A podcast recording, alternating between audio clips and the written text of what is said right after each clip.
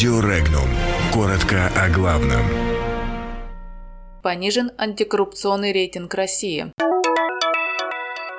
Отказ от наказания за вынужденную коррупцию оправдали в Госдуме.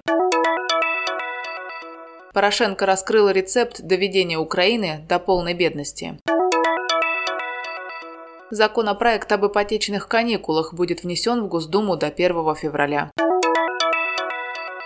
На ужесточении наказания для авиадебаширов настаивают в Софеде.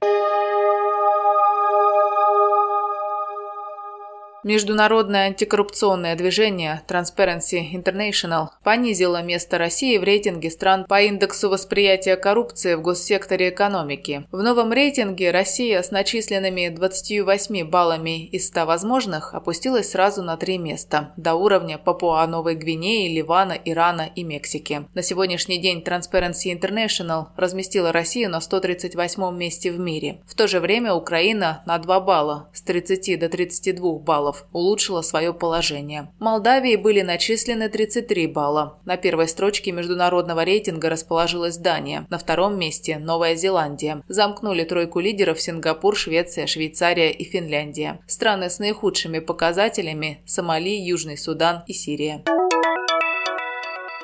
В Госдуме считают, что Минюст поступил неосторожно, подавая тему отказа от наказания за вынужденную коррупцию, используя размытые формулировки. Первый замглавы фракции «Единая Россия» в Госдуме Адальбей Шхагошев указал на то, что сообщение о подготовке поправок, в соответствии с которыми предполагается, дословно, не считать правонарушением коррупционное преступление, совершенное вследствие обстоятельств непреодолимой силы, изложено сложным юридическим языком. Отметим, что примеры таких обстоятельств – Минюст пообещал внести после общественного обсуждения опубликованного уведомления. Украина дойдет до уровня бедности Венесуэлы, если к власти придут популисты, заявил на Киевском форуме украинский президент Петр Порошенко. По мнению Петра Порошенко, большинство кандидатов на пост президента Украины предполагают вести страну не вдогонку успешным западным соседям, а по пути Венесуэлы. При этом президент Украины скромно умолчал об экономических достижениях страны за последние пять лет. Напомним, на сегодняшний день Украина официально признана беднейшей страной Европы. Ранее Порошенко заявил, что Украина растет экономически и худшее позади.